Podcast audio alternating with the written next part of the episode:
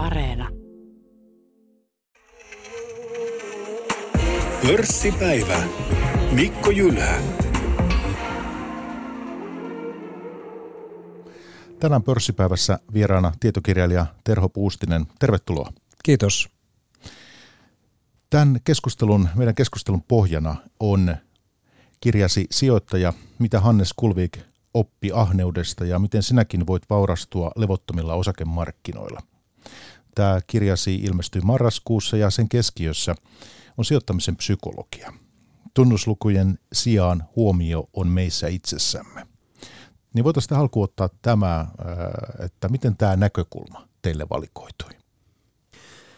No, tämä lähti tämä pohdinta siitä, että mitä me tehdään siinä tilanteessa, jossa ensin oli ajateltu, että tehdään tämmöinen elämäkerrallinen teos Hannes Kulviikista. Tämmöinen niin kuin henkilöiminen on aika klassinen ää, lähtökohta tarinoiden kirjoittamiselle ja, ja se tuli siinä, siinä meillekin mieleen, ää, kun tätä sitten pohdittiin, mutta siinä kävi sillä tavalla, että Hannes kieltäytyi, empi, etsin, e, empi ensin sitä jonkin aikaa ja sitten lopulta sanoi, että ei käy. En halua elämäkertaa itsestäni. Ja kun sitten mietittiin, että no mitä sitten voi tehdä, niin vaihtoehtoja tuli, tuli niin kuin ainakin kaksi, että joko luovutaan tai sitten tehdään toisesta näkökulmasta. Ja, ja se to, toinen näkökulma äh, tuli siitä oivalluksesta, että – että Suomessa on kirjoitettu ja maailmalla on kirjoitettu runsaasti hyviä kirjoja, joissa käsitellään osakkeiden tunnuslukuja ja, ja niiden analysoimista, mutta, mutta vähemmän sellaisia kirjoja, jossa, jossa käsitellään sijoittamisen psykologiaa, henkimaailman asioita. Ja, ja kun tämä oivallus tuli, niin, niin mä ajattelin, että tuo, tuo on sellainen juttu, jota mäkin olen miettinyt jo enemmän kuin 25 vuotta ja juuri tuosta – näkökulmasta minä haluaisin asian itselleni selvittää ja myöskin suomalaisille sitten avata, että millaisia mielen, mielen haasteita ja, ja ongelmia ja paineita me, meillä on, mikä meitä vaivaa, mikä meitä riivaa. Siitä se lähti. No, tähän täytyykin heti podin tekijänä tarttua, että mikäs meitä sitten riivaa, että mikä se suurin, suurin tota, ikään kuin oppi sinulle oli, kun kirjaa teit ja, ja keskustelitte ja, ja Hanneksen kanssa? No kyllä, kyllä se on varmasti se, että tunteet vaikuttavat meihin enemmän kuin haluaisimme tunnustaa. Ja ehkä vielä niin, että mitä älykkäämpi henkilö, itse varmempi henkilö, niin sitä varmempi hän on siitä, että tunteet eivät varsinkaan häneen vaikuta. Mutta, mutta ne vaikuttaa ihan kaikkiin ja – ja, ja ne vaanii myöskin, myöskin sijoittamisen ammattilaisia. Se on, se on lohdullinen viesti meille amatööreille, piensijoittajille, että tämä on, tämä on ihan jokaisen riesa ja vaiva ja, ja haaste ja, ja siitä on tutkimustietoa vaikka kuinka paljon. Se on, se on kova juttu ja, ja, tuota, ja siihen voi joka päivä vaikuttaa myöskin itse, kun sen havainnoi, tunnistaa ja tunnustaa. Olen inhimillinen ihminen. Ja tämä, kun puhutaan markkinoista ja tehokkaista markkinoista, niin tämä mua aina vähän mietityttää, että kun kuitenkin markkinat ja osakemarkkinat viipottaa vähän milloin minnekin, että 2020, missä teidän kirjastakin oli juttua siitä, että miten, miten tota, tämä Kulvikien Sifter sitten niin kuin toimii ja operoi siinä koronatilanteessa ja crashissa ja näin, niin, niin tuota, tämä mua itse aina niin kuin mietityttää, että, että kuinka, kuinka tehokkaita ne ne tota, ja järkeviä ne markkinaliikkeet sitten ovat, että tänäkin vuonna on nähty, nähty tällaisia huimia laskuja suomalaisissakin osakkeissa. On voinut tulla 70 prosenttia alas ja muuta. Ja onko nyt todella sitten niin, että ikään kuin että se on kyse vaan siitä, että on, ollaan saatu uutta tietoa ja, ja tällä tavoin, että, että vaan onko siinä kyse jostain ihan muusta, tai ainakin osittain. Kyllähän ihmiset puhuu edelleenkin aika paljon tehokkaiden markkinoiden hypoteesista. Se, se muistaakseni on joskus 60-70-luvulla vakiintunut taloustieteen op, oppi ja, ja teoria, mutta, mutta oikeastaan mitä, mit, mitä pitempään aikaa kuluu, niin sitä enemmän me saadaan ihan, ihan maakohtaisiakin todistusaineistoja siitä, että, että markkinat ovat kaikkea muuta kuin tehokkaita ja markkinat eivät toimi rationaalisesti. Joskus voi vaikuttaa siltä, että ne toimivat rationaalisesti, mutta yleensä, yleensä eivät.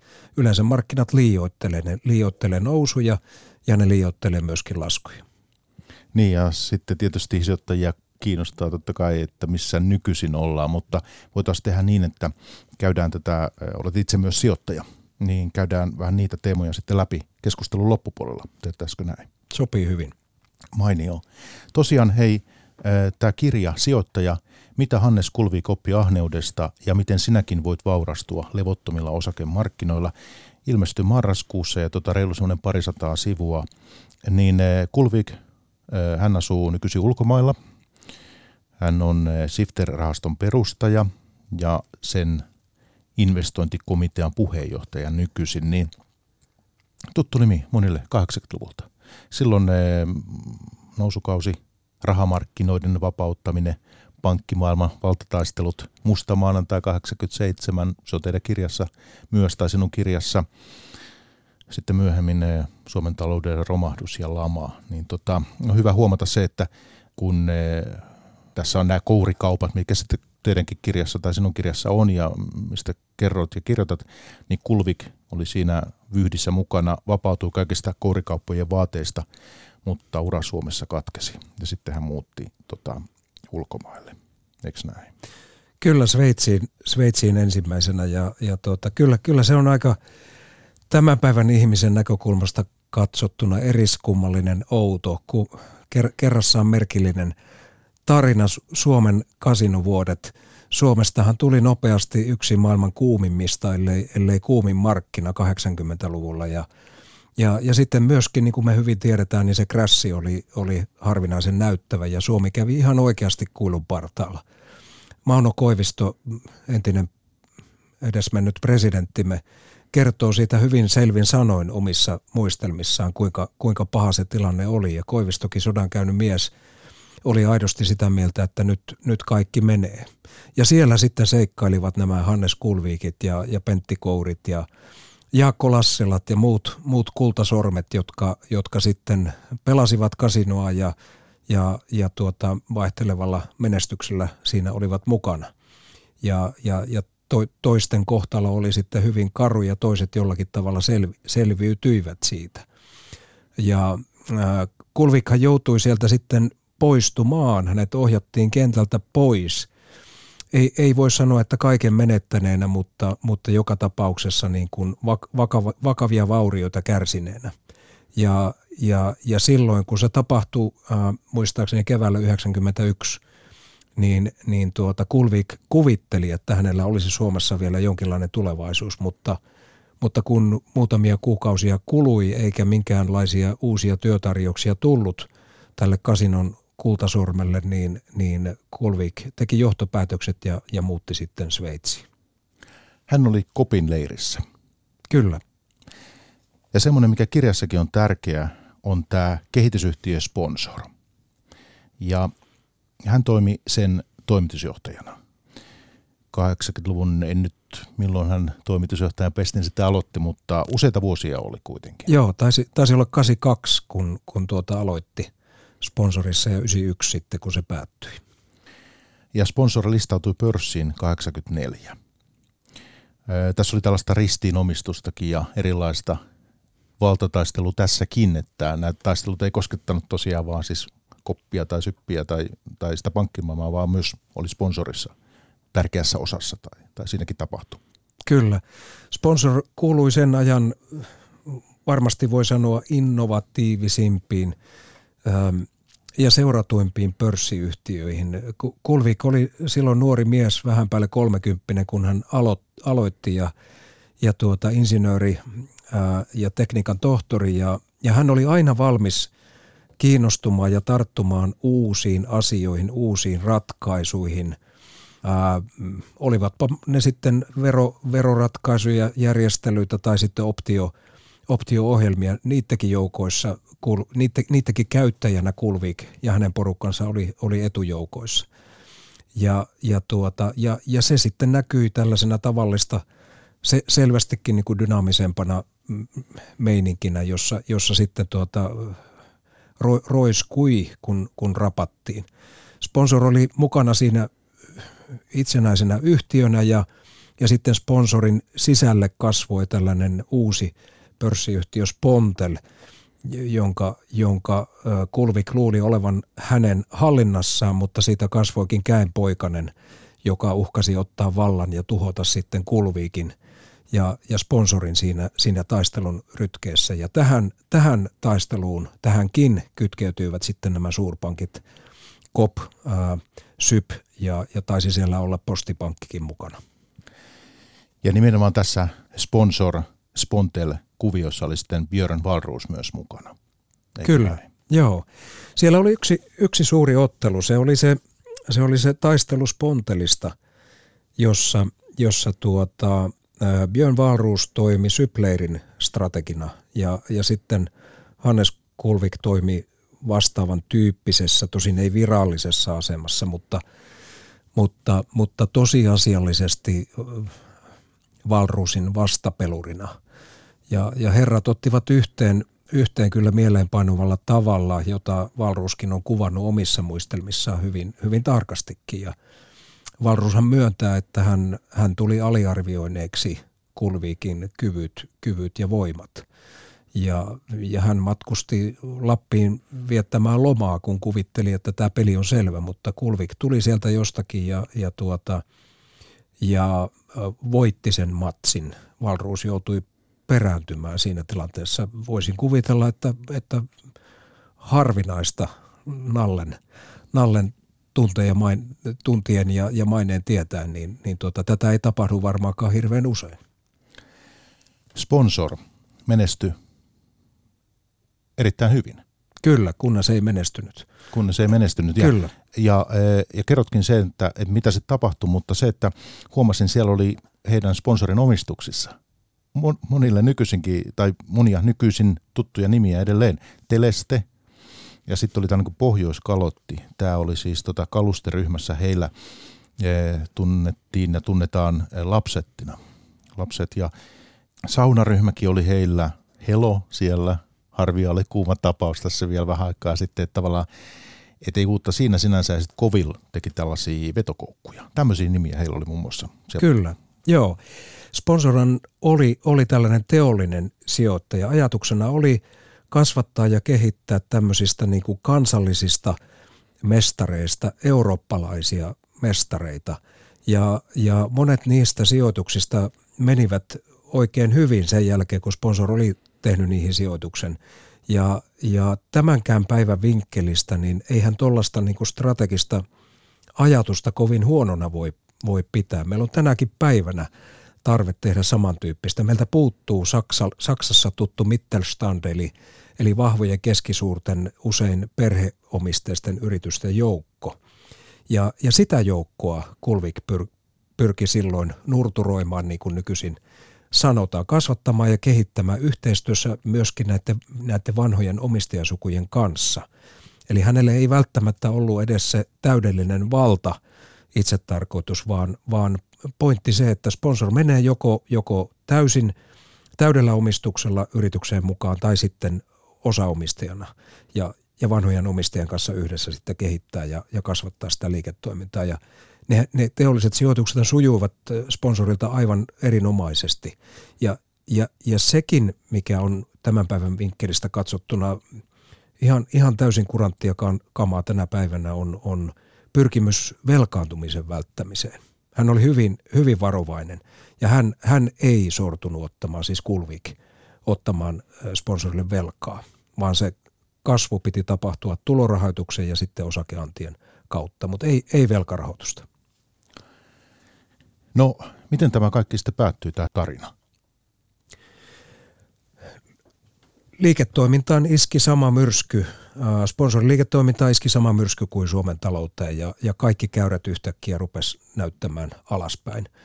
Ja Kulvik valmistautui ensinnäkin puolustautumaan siinä tilanteessa, kun näki, että nyt, nyt on synkkiä pilviä tulossa. Ja sitten hän myöskin samanaikaisesti valmistautui hyökkäämään. Hän ajatteli, että hän aikoo ja hänen yrityksensä aikoo selviytyä voittajana, hyödyntää sitä tilannetta ja, ja vaikeata aikaa, mikä oli tulossa.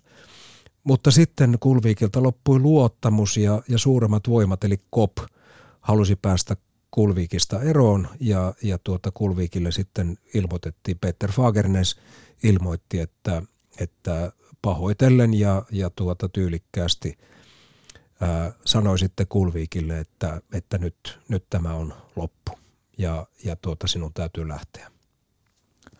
Joku sana on kuitenkin hyvä vaihtaa noista kourikaupoista, koska nämä aikoina oli paljon esillä ja se on tässä kirjassakin ja, ja kuitenkin Hannes Kulvikin niin kuin ura, uralla merkittävä asia, niin he ei sitten koskaan eh, Pentti Kouri ja Hannes Kulvik eh, oikein pystynyt sopimaan, ehtinyt sopimaan näitä, näitä tota, erimielisyyksiään. Että Pentti Kouri kuoli oliko 2009. Kyllä.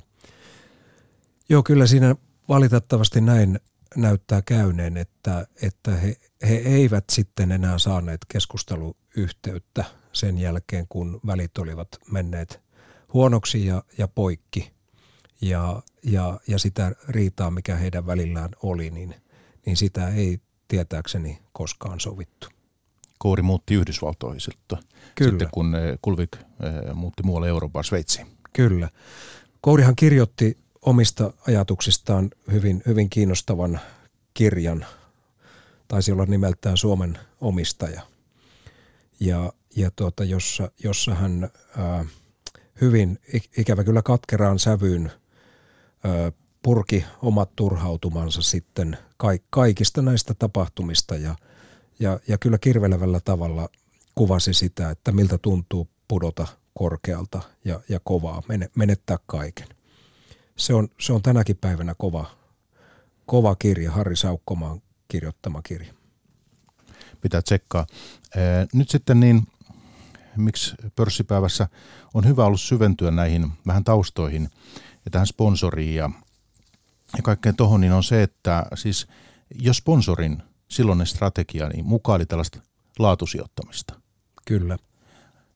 Sen periaatteita. Eli, eli nyt kun puhutaan sitten tästä shifteristä, jonka sitten, sitten tota, Kulvikit perusti, perusti sitten tota, näiden tapahtumien jälkeen, mitä tässä keskusteltiin, niin, niin tämä on ollut niin tärkeässä sijassa sitten siinä, shifterissä. Kyllä.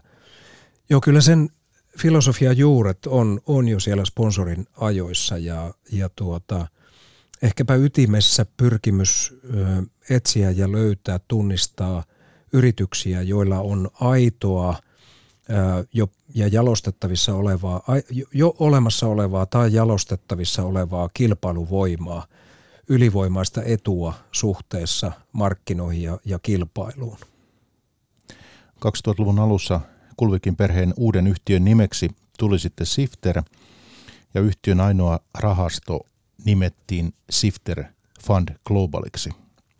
Nykyisin tuon rahaston koko on jonkin verran alle 200 miljoonaa euroa. Marraskuun lopussa katsoin 163,7 miljoonaa. Hannes Kulvik on omia periaatteita määrittäessään listannut kymmenen ongelmaa, jotka uhkaavat sijoittajan ajattelua. Otetaan ne tähän. Poiminta sinun kirjasta. Ylikorostunut usko omiin kykyihin, lyhytjännitteisyys, ennustaminen historian perusteella – Monimutkaisuus on lupaus tuotosta. Kurin puute, taipumus markkina-arvailuun, tunteilu, altistuminen huhupuheelle, varanhoitajien kilpailuttaminen ja kavereiden kuunteleminen. Tämmöiset kymmenen kohtaa. Ää, mites, mikä me näistä voitaisiin, mitä me olisi erityisesti syytä tässä, tässä poimia, niin ää, tunnistatko itse, itse vaikka omassa sijoitustoiminnassasi näitä kuinka paljon? Kyllä mä valitettavasti tunnistan melkein nämä kaikki. Täytyy käsi, käsi tällä studiossa nostaa pystyy virhemerkiksi ja, ja vielä pilke silmäkulmassa. Näin se, näin se on. Kohta ykkönen ylikorostunut kyky tai, tai ylikorostunut usko omiin kykyihin.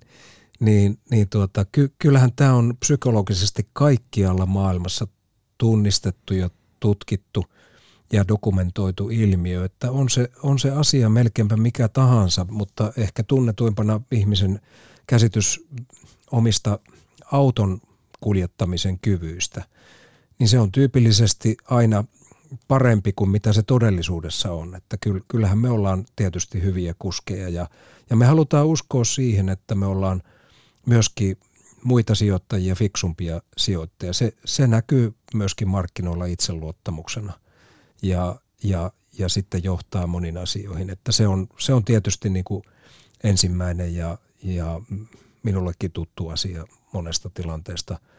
Kakkonen vielä lyhyt jännitteisyys. Ihminen korostaa lyhyen aikavälin tapahtumien merkityksellisyyttä, ei kykene nousemaan niiden yläpuolelle ja, ja muodostamaan riittävän, riittävän suurta kuvaa tapahtumista ja, ja tilanteesta. Aivan tyypillinen klassinen virhe ja, ja kaikille meille tuttua, myöskin, myöskin Suomen kovimmille päättäjille. Kulvikin mielestä teknisellä analyysillä, analyysillä ei ole penninkään arvoa. Oletko samaa mieltä? Se on, se on Kulviikin mielipide ja, ja tuota, olisin, olisin itse hyvin varovainen sanomaan, että näin se suurella varmuudella on, mutta hänellä on siihen perustelut ja hän ei ole tässä mielipiteessään yksin.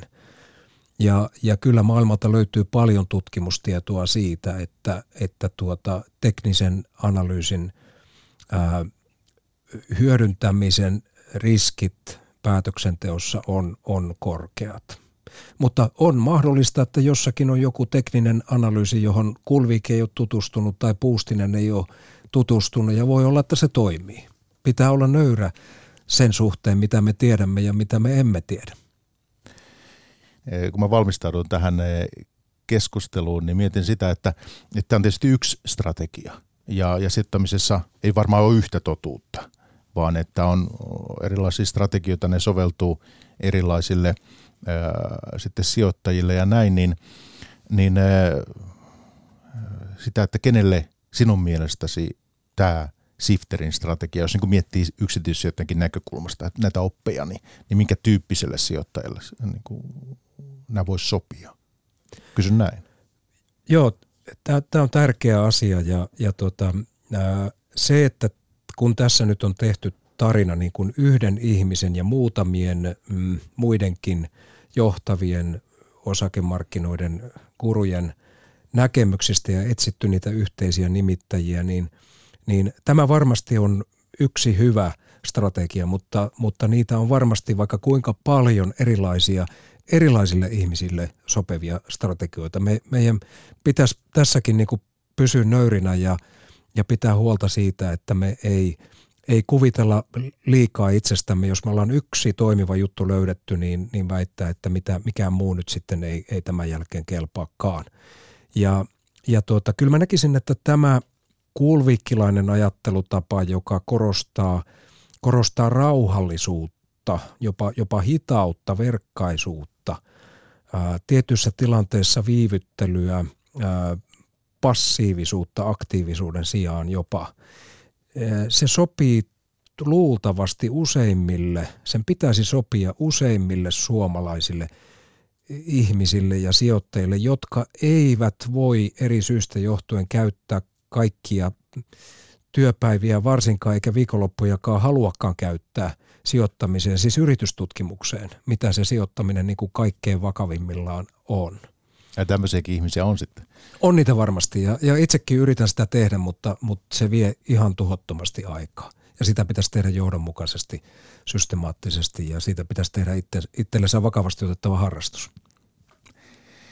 No tämä on myös mielenkiintoinen tämä, tämä montakin tässä, mutta että kavereiden kuunteleminen esimerkiksi on yksi tämmöinen – altistuminen huhupuheille, nämähän on, näissä on tätä yhtymäkohtaa, niin, niin tota, tässä tullaan ikään kuin meidänkin tontille sitten vähitellen, kun puhutaan siis e, markkinakohinasta ja, ja tästä mediajutusta puhutaan siitä, mutta että nämä tämmöiset, voisi ottaa lainauksen tähän liittyen, että tavanomaisina arkipäivinä altistumme jopa satoja kertoja toisten ihmisten mielipiteille – Aivot vastaanottavat niitä työkavereiden ja ystävien keskusteluista, sosiaalisesta mediasta ja tiedotusvälineistä. Sijoittajat lukevat uutiskirjeitä, analyytikoiden yritystutkimuksia ja vaikuttajien twiittejä. He altistuvat markkinoiden kohinalle myös tarkistaessaan sijoitustensa kehitystä mobiilisovellusten kautta tai treidatessaan niillä osakkeita, ETF-todistuksia tai kryptoja. Tällainen poiminta siitä, niin tota, tämä on tosiaan nyt tämä Sifterin strategia on, niin, niin on ihan muuta. Joo, siinä, siinä pyritään aktiivisesti minimoimaan se kohina. Eihän kukaan voi itseään siltä täysin eristää, ellei lähde kännykkäverkon ulottumattomiin jonnekin, jonnekin tuota, äh, käsivarren kaukaisimpaan kolkkaan Suomessa tai Sarekin luonnonpuistoon Ruotsissa. Mutta, mutta tietoinen äh, kohinan tunnistaminen ja kohinan aiheuttamien reaktioiden ja tunteiden tunnistaminen kuuluu siihen prosessiin. Että jos vaikkapa joku mainitsee jossakin Goldman Sachsin arvostetun investointipankin raportista, että ne nyt sitten suosittelee Nokian renkaista vaikkapa ostamista, niin, niin, niin Kulvikin porukka toteaa, että siellä on semmoinen, me ei välitetä siitä, sillä ei ole mitään merkitystä, mitä, mitä Kolmansaks on, on tehnyt, vaikka me arvostetaan Kolmansaksia. Mutta, mutta me ei voida millään tavalla noterata sitä, ainakaan ennen sitä, että me tehdään se oma duuni, oma yritystutkimuksemme.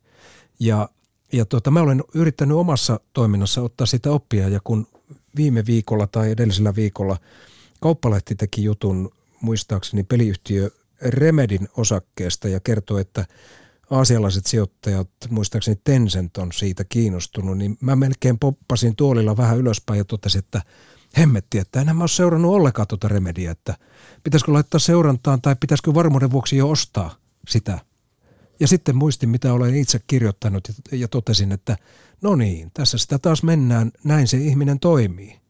Ja melkein menin jälleen kerran itse siihen vanhaan halpaan, reagoimaan siihen kohinaan, johon ei pidä reagoida. Terho Puustinen, sinäkin olet työskennellyt pörssitoimittajana. Ja minäkin tässä pörssipäivässä nyt sitten teen tämmöistä eräänlaista markkinajournalismia kuitenkin podimuodossa. Mitäs me nyt sitten median kanssa työskentelevinä, niin mites tätä markkinakohinaa mekin ollaan sitten omalta osaltamme ollut tuottamassa, eikö näin? Kyllä, Ei, emme ole ihan täysin syyttömiä sitten tässä ky- Kyllä me olemme syyllisiä. Kyllä me olemme su- syyllisiä, en tiedä olemmeko tuomittuja, mutta, mutta tuota, pitää paikkansa. Medialla on iso, iso rooli siinä ja, ja, ja suuri osa talousmediasta myöskin elää siitä. Ja, ja se, se kuuluu median tehtäviin ja media tekee sitä, sitä hyvin yleisesti ottaen. Ää, mutta, mutta totta kai se altistaa meitä päivittäin ja, ja niin kuin todettiin, niin lukuisia kertoja erinäköisille pienille sähköiskuille, jotka aiheuttaa meissä sen tarpeen ryhtyä johonkin toimintaan, vähintäänkin tsekkaamaan se, se hinta ja, ja näkymät. Ja, ja, tuota, ja monesti me sitten seurataan näitä vaistonvaraisia. Tuossa voisi olla jotakin. Ehkä mä ostan varmuuden vuoksi. Se on vaistonvarainen reaktio – voi olla, että siellä on jotakin niin kuin taustalla olevaa hiljaista tietoa. Useimmiten tietysti on, mutta, mutta on tärkeää niin kuin erottaa se vaistovarainen reaktiivinen toiminta siitä rauhallisesta ja, ja tutkivasta otteesta, mikä, mikä on meille joka päivä myöskin sitten vaihtoehtona, my, myöskin piensijoittajalle.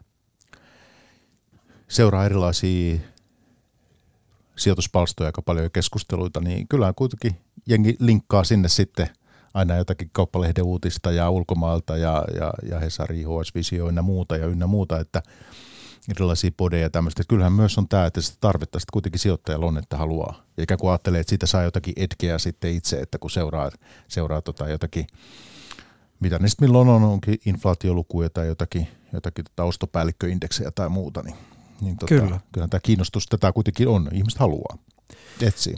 Ja ja pörssikurssi. Nyt tullaan siihen, että, että kyllähän monet meidän päätöksistä tapahtuu reaktiona johonkin pörssikurssin muutokseen. Ja, ja tuota, mä olin tuossa juttelemassa Turun kauppakorkeakoululla viime, viikos, viime viikolla opiskelijoiden kanssa ja, ja tuota, siellä otin esille tämmöisen suomalaisten suosikkilistan syksyltä 2021, eli vuosi sitten. Ja, ja tuota, nämä, nämä yritykset on Mandaatumin trader-palvelun noteraamia suomalaisten suosituimpiin sijoituskohteisiin kuuluneita osakkeita syksyllä 2021. Ja siellä on tämmöisiä nimiä kuin Harvia, Lucid Group, Bed, Bath and Beyond, Longeveron, Camber Energy. Ja, ja mä haastoin, haastoin niitä opiskelijoita ja, ja esitin epäilyn, että, että kuinka suurella todennäköisyydellä me voidaan olettaa, että yhtäkkiä suomalaiset sijoittajat ovat innostuneet sankoin joukoin tutkimaan Lucidin, Bed, Bath and Beyondin ö, tuloslaskelmia ja taseita ja tekemään kilpailija-analyysiä, että miten niiden kilpailuvoima kehittyy, miltä se näyttää suhteessa kilpailijoihin. Vai oliko kysymys siitä, että ihmiset reagoivat niihin jyrkästi nousseisiin osakekursseihin, jotka, jotka monessa tapauksessa lähti liikkeelle jostakin, jostakin netin ö, somen sijoituspalstoilta.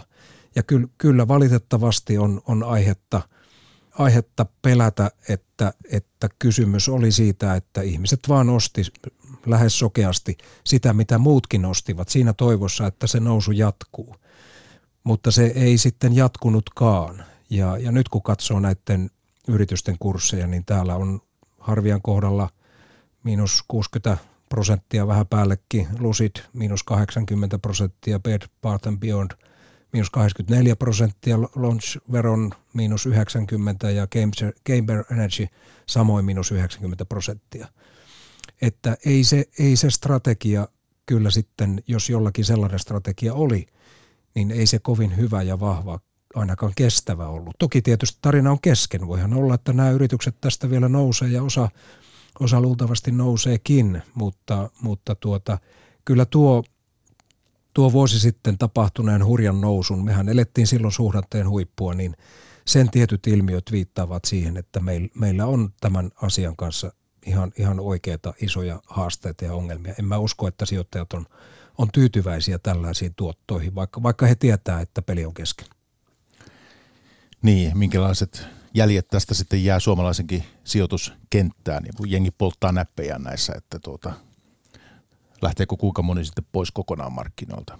Että jälkeenpäin kun tarkastellaan, mehän ei nyt sitä voida tietää, miten tässä sitten markkinat kehittyy ja muuta, mutta että, että onko nämä sitten kuitenkin semmoisia vuosia, mitä sitten jälkeenpäin tullaan muistaa tällaisena aika karuna romahduksena, mikä, mikä taitto monien sijoitusinnostuksen. En tiedä. Näin juuri ja, ja tietysti toivoa sopii ja, ja ehkä voi olettaakin, että, että näitä ei ole, suomalaiset ei ole tehnyt amerikkalaisten meemiosakkeiden osakkeiden, amerikkalaisilla meemiosakkeilla kovin suurilla summilla sitä kauppaa. Näin mä toivon ja uskon, että se on ollut tällaista todennäköisesti useam, useamman henkilön kohdalla se on ollut ehkä tämmöistä puuhastelua, pientä peliä kuin, kuin vakavasti otettava sijoittamista, jossa, jossa kaikki laitettaisiin jonkun tämmöisen pelimerkin varaan. Että, että mä, mä luulen, että tämän tyyppisestä ilmiöstä on kysy, kysymys, mutta on se varsin yleistä ollut, koska nämä nimet on noussut kuitenkin tämän, tämän tuota, pörssipalvelun suosituimpien sijoituskohteiden joukkoon. No se täytyy mediasta vielä, vielä ottaa, että kyllähän me toimittajat olemme kovia innostumaan kanssa sitten asioista, kun jotain uutta tulee, että minkälainen tuota, innostus oli vaikka nyhtökauran ympärillä, ja pitkä aika, ja sitten nämä, nämä tällaiset hyönteisruuat, kasvatettiin heinäsirkkoja ja muuta, eikö se ollut jotain tällaisia? Kyllä.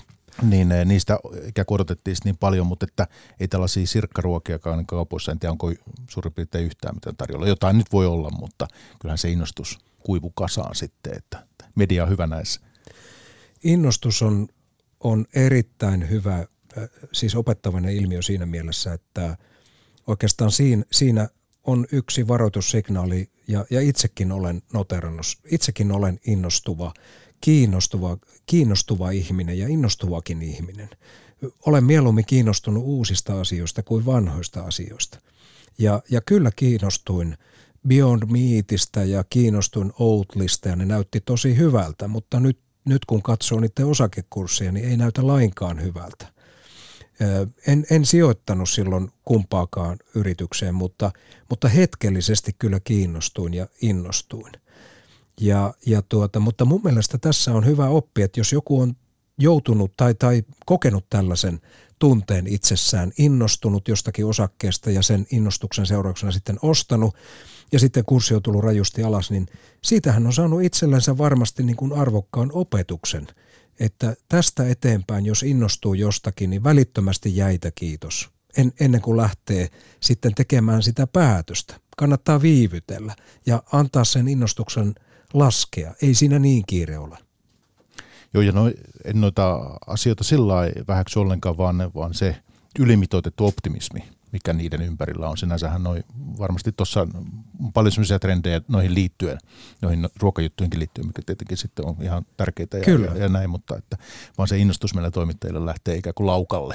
Kyllä, ja nämähän on hyviä yrityksiä, mutta ja, ja ei se yritysten vika tietenkään ole, jos, jos niiden pörssikurssit ampuu aivan mahdottomiin korkeuksiin ja sieltä sitten tullaan, tullaan alaspäin. Että nämä tekee tärkeää edelläkävijän työtä ja, ja py, omalta osaltaan muuttaa maailmaa luultavasti kokoaan vielä suurimmalla merkityksellä, että, että tota, täysi kunnioitus näille, näille yrityksille, mutta, mutta me sitten vaan aina suurella joukolla innostutaan vähän turhankin paljon. Voi, voi olla, että nämä tekee vielä uuden nousun. Ja, ja, ja tota, se tietysti, jos, jos näin käy, niin se pitäisi pystyä ennalta näkemään, eikä sitten vasta, kun ne, ne jyrkästi taas uudestaan nousee. We'll see. Sifteri filosofiasta, hei, tämäkin eh, sinun kirjasta, niin eh, seitsemän sääntöä. Sijoitamme ylivoimaisiin ansantamalleihin globaalisti. Olemme pitkän aikavälin omistajia, emme poimi osakkeita, vaan eliminoimme. Me vertailemme bisnesmalleja, asetamme ne järjestykseen ja sijoitamme vahvimpiin. Ostamme bisnesten rahantekokapasiteettia, emme osakekurssin liikkeiden odotuksia – emme kuuntele ajoituksen seireini lauluja, emme ennakoi muiden sijoittajien toimintaa. Analyytikon täytyy perustaa johtopäätöksensä yrityksen ansaintamallien pitkän aikavälin rahantekokapasiteettiin ja vain siihen. Tällaisia. Sitten tota, on hyvä ottaa tähän seitsemän säännön tuoksi lista niistä asioista, joita, joita sitten tässä strategiassa kartetaan. Raaka-aineisiin liittyviä bisneksiä, syklisiä bisneksiä, velkaisia bisneksiä, pankkeja, spekulaatioita makrotaloudesta, velkaa, johdannaisia, shorttausta, markkina-arvailua, treidausta. Nämä on niitä, tota, mitä sitten kartetaan. Ja Kiinaa. Mm, tosiaan, just näin. Mitäs näistä olisi syytä nostaisi? Vielä tuon Kiinan lisäksi, mikä tässä nyt jo No tuo, tuo kertoo siitä niin kuin varovaisuudesta, että siellä on, siellä on noin suuri määrä asioita, joita kartetaan. Tämä on se, niin kuin se eliminoinnin idea, että kutistetaan, kutistetaan sitä joukkoa kaikin keinoin, pienennetään sen jäljelle jäävän ja pienenevän joukon riskiä, niitä riskejä, mitä siellä on, kunnes sitten jäljelle jää ne, ne kaikkein parhaat. Ne on monesti aika tylsiä yrityksiä. Sinne ei päädy tällaisia Beyond Meatin, Outlin tai, tai Teslankaan kaltaisia yrityksiä, koska ne, koska ne vaatimukset siltä niin kuin, ö, historiallisen tuloksen tekokyvyn ö, ja liiketoiminnan läpinäkyvyyden osalta on, on niin korkeita. Ja, ja tuota, jos, kun siellä nyt on sitten pankit ja, ja muutkin finanssiosakkeet pois pelistä, niin se johtuu taas siitä, että Kulviik on saanut niin, niin kovia opetuksia – siitä, että kriisitilanteessa on usein paljastunut sellaisia riskejä, joita pankit ja finanssialan yritykset on, on pystyneet piilottamaan sijoittajilta ihan, ihan loppuun saakka. Se on, se on Kulvikin porukan mielestä mahdotonta ulkopuolisena sijoittajana välttää se riski, että, että finanssiyhtiöt tekevät sen taas, kun, kun olosuhteet sitä vaatii. Yrit, yrittää siis viivytellä ongelmien tuomista esille ja, ja tuota, ää, kunnes sitten on, on liian myöhäistä. Tulostin tässä ennen keskustelua niin tämän Sifter Fund Global tämmöisen kuukausittaisen äh, raportin. Tämä on marraskuun lopun tiedot tässä ja voitaisiin ottaa ihan nämä suurimmat omistukset, koska että tämän keskustelun, että mitä sitten sieltä löytyy, niin, niin otetaan ne tähän. Täällä on Novo Nordisk – sitten on Microsoft, Johnson Johnson, Safran, tähän on, eikö se ole tuolta, eikö se Ranskasta? Kyllä. Joo. Ja tota, tämä on, tää on puolustusteollisuutta. Se on, joo, ilmailua ja joo. puolustusvälineteollisuutta. En, en tunne Safrania itse juurikaan, mutta, mutta tuota, olin toki mukana kuuntelemassa, kun, kun Safranistakin keskusteltiin. Sitten on Alphabet ja Deutsche Börse. Sitten on TSMC, Semit tuolta äh, Taivanista, Taivan Semiconductor Manufacturing Company ja tuota Automatic Data Processing. Tämä on mulle vieraampi, mutta tämä on Pohjois-Amerikasta, eikö se ole Yhdysvalloista? Kyllä. Texas Instruments ja sitten VeriSign. Eli aika tekkipainotteinen. Aika tekkipainotteinen, joo. Kyllä se, näin se on. Lähtökohta ei ole ollut äh, Sifterillä äh, teknologiasalkun kokoaminen, mutta, mutta tuossa, näkyy, tuossa näkyy varmasti se oikeastaan se lopputulema, että, että kun katsoo, että millä yrityksillä on, on muita yrityksiä tai toimialoja ehkäpä kestävämpiä tulevaisuuden näkymiä, mitkä yritykset tulevat suuremmalla todennäköisyydellä muuttamaan maailmaa, ottamaan lisää osuutta ja, ja ehkä valtaakin ja asemaa meidän maailmassa ja elämässäkin, niin kyllä siellä sattuupi olemaan paljon teknologia-alan yrityksiä. Se on, se on, se on oikeastaan niin kuin sattumaa tavallaan, että, että se tulos on tuo, mutta se kuvastaa sitä, että nämä, nämä yritykset tulee olemaan suuressa roolissa myöskin tulevaisuudessa. Ja Jenkki paino, niin US täällä marraskuun lopussa 50,2 prosenttia. Eli aika, aika kova paino siellä. Kova paino siellä, joo. Se, sekin, mä, väittäisin tietysti, mä en ole, ole Sifterin investointikomitean jäsen, mutta, mutta mä luulen, että se, sekin on, on sattumaa, että se on tällä tavalla kääntynyt. Että kyllä he vertaa, vertaa tuota, ä, suurimpien ja läpinäkyvimpien käytännössä länsimaisten – ja joidenkin asialaisten markkinoiden toki jo ehkä tärkeimpänä yrityksiä ihan samalta viivalta ja, ja sitten se lopputulos sattuu olemaan tuo. Voi olla, että siellä on taustalla ehkä enemmän luottamusta Yhdysvaltain talouden ja amerikkalaisten yritysten dynaamisuuteen ja markkinavoimaan mahdollisuuksiin kuin, kuin eurooppalaisten, mutta onhan siellä toki myöskin eurooppalaisia yrityksiä mukana. On jo, ja tosiaan eh, ehkä huomiona vielä tästä allokaatiosta eh, niin kuin markkina-aluetta ja maittaa, niin Japani toisiksi suurin täällä.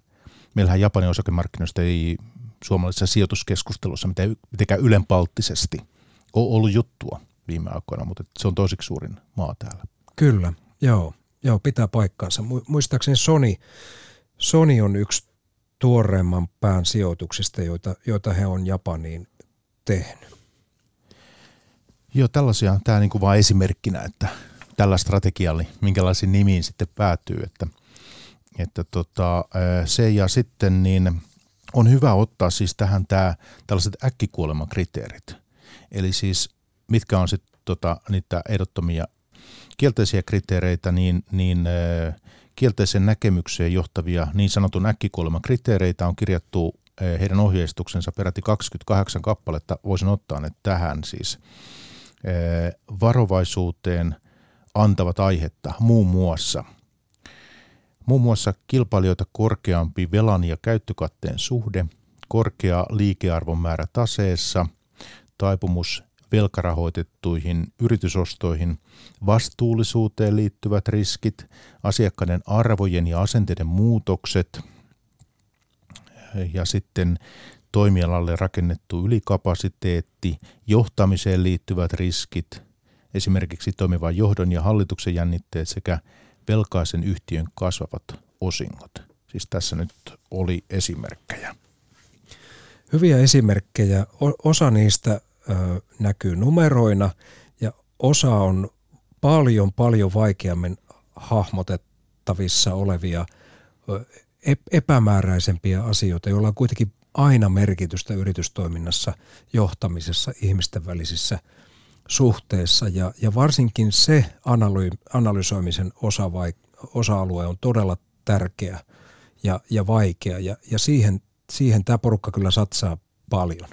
Ja, ja tota, se, se, on, se on minusta miele, vielä mielenkiintoisempi kuin, kuin tunnusluvut. Sehän on aika helppoa, että me otetaan Exceliin, lyödään sinne tunnuslukuja ja, ja sitten pyydetään Exceliä seulomaan, että missä osakkeessa on matalin PE-luku tai suurin osinkotuotto. Ei se, ei se minusta mitään analysointia oikeasti ole. Se ei, se ei vaadi edes, edes ponnistelua, siis aivoille, ajattelulle. Mutta, mutta näiden vaikeammin äh, hahmotettavien asioiden pohtiminen, vaikkapa asiakkaiden arvojen ja tottumusten ennakoitavissa olevat muutokset, se on äärimmäisen mielenkiintoinen juttu ja se, se on yksi syy siihen, miksi minäkin sijoitan. Minusta siinä oppii maailmasta paljon, kun yrittää miettiä sitä, että, että miten, miten Keskon tai Nokia-renkaiden asiakkaiden ajatukset ja toiveet ja tarpeet ja näkemykset muuttuu ja miten tämä yritys niihin nyt sitten pystyy vastaamaan, miten yritys kohtelee niitä asiakkaitaan, arvostaako se asiakkaitaan vai arvostaako se enemmän sijoittajia kuin asiakkaita. Tämmöiset kysymykset muun muassa minuakin kiinnostaa.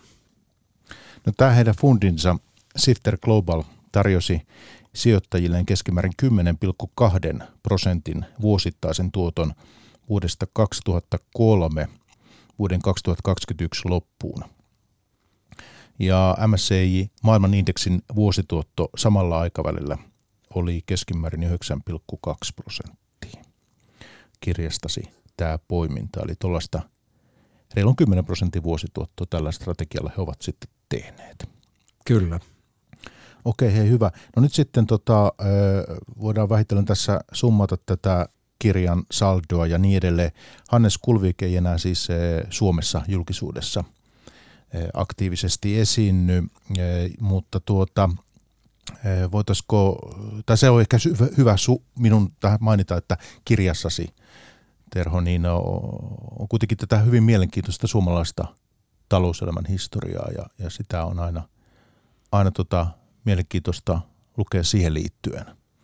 Ja tota, tällä tavoin ja sitten tässä tämä Sifterin strategia, niin, niin, niin tosiaan monia mielenkiintoisia asioita. Ja kyllähän kun sitä miettii, että minkälaista tämä sijoituskeskustelu ja tämä mediahommakin on ollut viime vuosina, niin kyllä tämä aika tämmöistä on mennyt tähän tämmöistä pelillistä ja nopeata ja just tämän tyyppistä, että ihan hyvä ottaa vähän niin kuin askel taaksepäin ja kirjatoimi niin kuin tässä, tässä hyvänä muistutuksena myös itselle, että, että koska kyllähän tällaista kaikenlaista kun mäkin seuraan podia ja muuta, niin kyllähän siellä koko ajan tulee uutta ja, ja tota, ikään, kuin, ikään kuin ne tilanteet sitten muuttuisi aina niin, niin nopeasti pohjimmiltaan. No kyllä, kyllä se niin kuin yksi, jos tässä nyt rohkenee jotakin, jotakin niin kuin sijoitusneuvoja antaa, niin... Mm, ei anneta yksi, pörssipäässä, ne on ei, turvallisempaa, ei, mutta... Ei, ei, ei anneta yksittäisille osakkeille, mutta, mutta filosofisesti voi, voi sanoa, että kyllä, kyllä 150 vuoden ja ennen pitempikin pörssihistoriaa ja ehkä vielä kauempaakin erilaisten innostumisten ja manioiden ja, ja kuplien ja puhke, kuplien puhkeamista seuraavien kriisien opetus on se tyypillisesti, että kun joku sanoo, että nyt meillä on uusi paradigma, niin silloin nostaa ainakin keltainen lippu pystyyn ja kysyy, että onko, onko todella onko oikeasti nyt maailma muuttunut sellaiseksi, että vanhat säännöt ei, ei pidäkään paikkaansa. Aika usein tämmöisessä tilanteessa van, vanhat säännöt ovat myöhemmin osoittautuneetkin paikkansa pitäviksi. Ja uutta paradigmaa se oli hetken, mutta se ei kestänyt.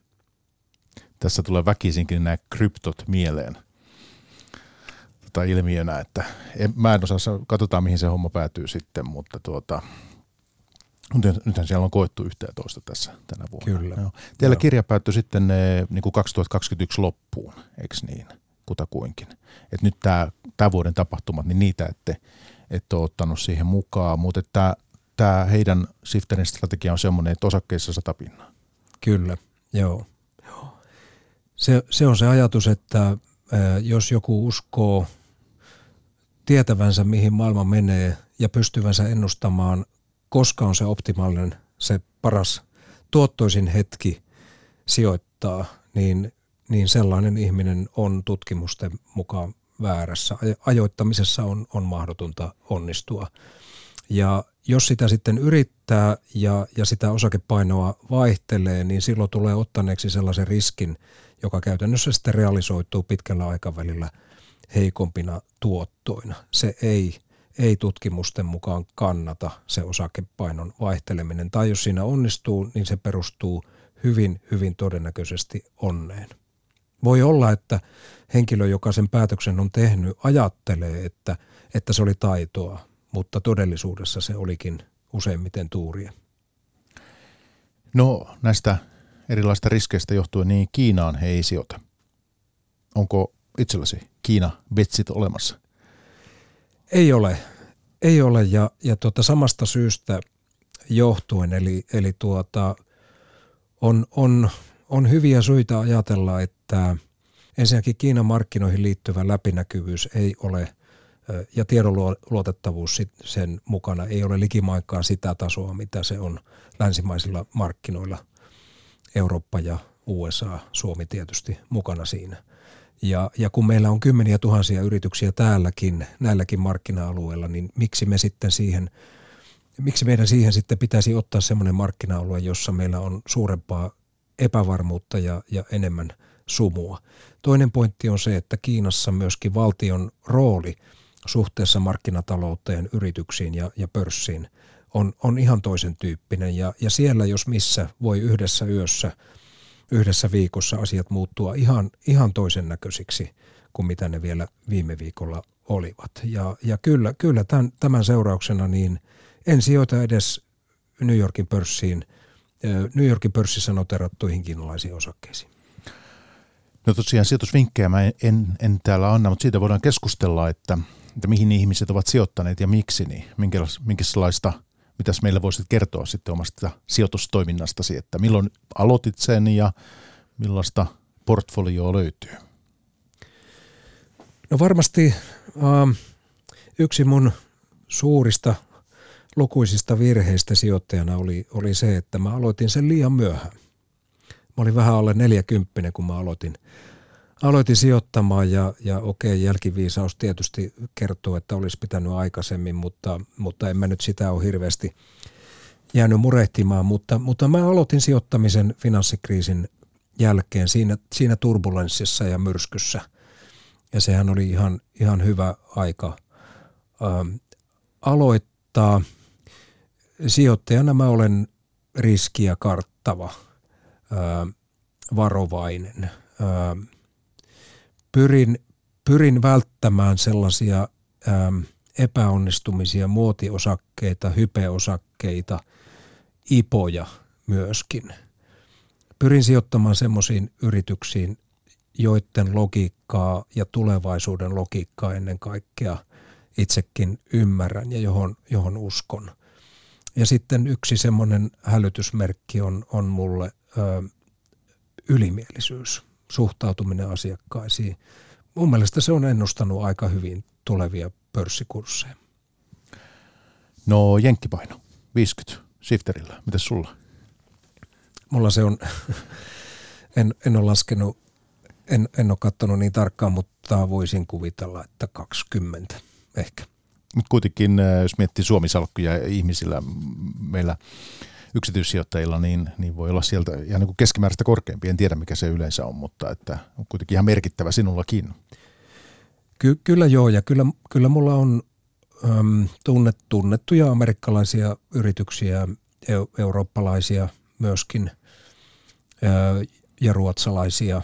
Ja tuota, ehkä vielä, vielä sen verran omasta niin kuin strategiasta, että mulla on se perusajatus nöyryys taustalla, että mä en ole tämän homman ammattilainen, mä olen tarkkailija, entinen journalisti, seurannut sijoitusasioita pitkällä aikavälillä, mutta, mutta en ole ammattilainen ja enkä yritä esiintyä sellaisena.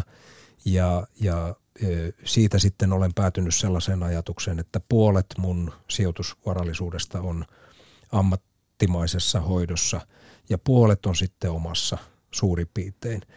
Ja, ja syy siihen, miksi itse kuitenkin sijoitan vaikka en ole ammattilainen, on, on se, että, että minun mielestä tämä on mielenkiintoinen tapa hahmottaa maailmaa, seurata maailman asioita ja, ja pohtia sitä, miten ihmiset toimii, mitä ihmiset tarvitsee ja miten yritykset sitten ihmisiä palvelee. Se tekee mun elämästä niin kuin henkisesti mielenkiintoisempaa ja, ja rikkaampaakin.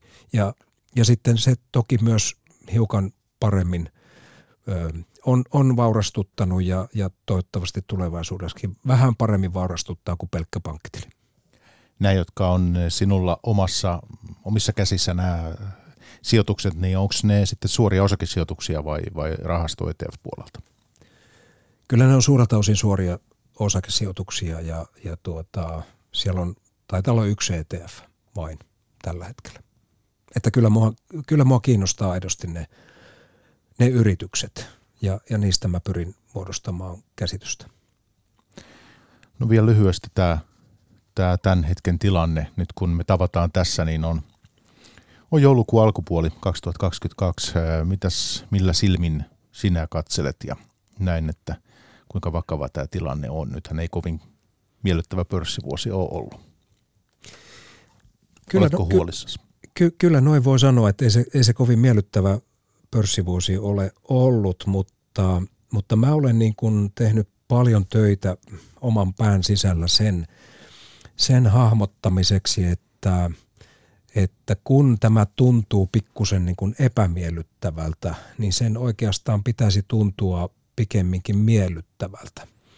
Koska joka päivä kun kurssit putoo alaspäin, niin totta kai se on, se on, se, se on huolestuttava merkki talouden näkymistä, mutta osakesijoittajalle sen pitäisi olla ää, pikemminkin tilaisuus kuin, kuin uhka. Ja, ja kyllä, kyllä mulla on ollut rauhallisempi ja, ja helpompi, miellyttävämpi olo kuitenkin tänä vuonna tehdä sijoituksia kuin, kuin mitä oli viime vuonna. Oli, oli vaikeaa tehdä sijoituksia, joilla, joilla pystyy näkemään niin kuin jonkinnäköisen hyvän, hyvän tulevaisuuden, koska ne kurssit oli kuitenkin niin, niin korkealla. Et ei, ei, mun mielestä tämä on ollut ihan, ihan ok vuosi. Totta kai taloudesta pitää olla huolissaan ja meillä voi olla hyvinkin, hyvinkin vaikeita aikoja edessä, eikä ne kaikki asiat ole meidän käsissämme tietenkään. Suurin osa niistä asioista ei ole meidän käsissä. Mutta kun, kun ikään kuin hyväksyy sen, että maailma on tällainen, että ei todellakaan asiat ole mun käsissä, vapautuu siitä, että kontrollin, pyrkimyksestä kontrolliin, niin, niin tuota, silloin voi olla varsin rauhallisin mielin ja, ja, ja se mikä myöskin on hyvä, niin tämmöisenä hankalampana vuotena, niin – sijoittajat, ainakin itse koen vähemmän sitä innostusta. Eli pystyn, kun se innostus häiritsee mua vähemmän, niin luultavasti pystyn tekemään rauhallisin, vähän vastahakoisin mielin parempia päätöksiä ja parempia sijoituksia kuin tekisin, jos olin, olisin kovasti innostunut. Et kyllä mun, mun fiilis on ollut sellainen, että okei, tämä on nyt vähän nihkeetä ja vaikeaa, mutta – tätä duunia vaan täytyy tehdä ja, ja katsoa niitä hyviä sijoituskohteita. En, en minä voi tietää eikä kuka voi tietää, että koska tämä niin kuin paranee ja kääntyy. Voi mennä monta vuotta tai, tai kymmenenkin vuotta, mutta, mutta kuitenkin pitkällä aikavälillä niin osakesijoittaminen on ollut, on ollut hyvä tapa sijoittaa omaa, omaa varallisuutta. Mun on tosi aika kiittää. Tänään pörssipäivä vieraana tietokirjailija Terho Puustinen – ja keskustelun pohjana kirjasi sijoittaja, mitä Hannes Kulvik oppi ahneudesta ja miten sinäkin voit vaurastua levottomilla osakemarkkinoilla. Oli ilo, että pääsit käymään pörssipäivässä. Kiitos kun sain tulla. Oli kiva jutella. Pörssipäivä. Mikko Jylhä.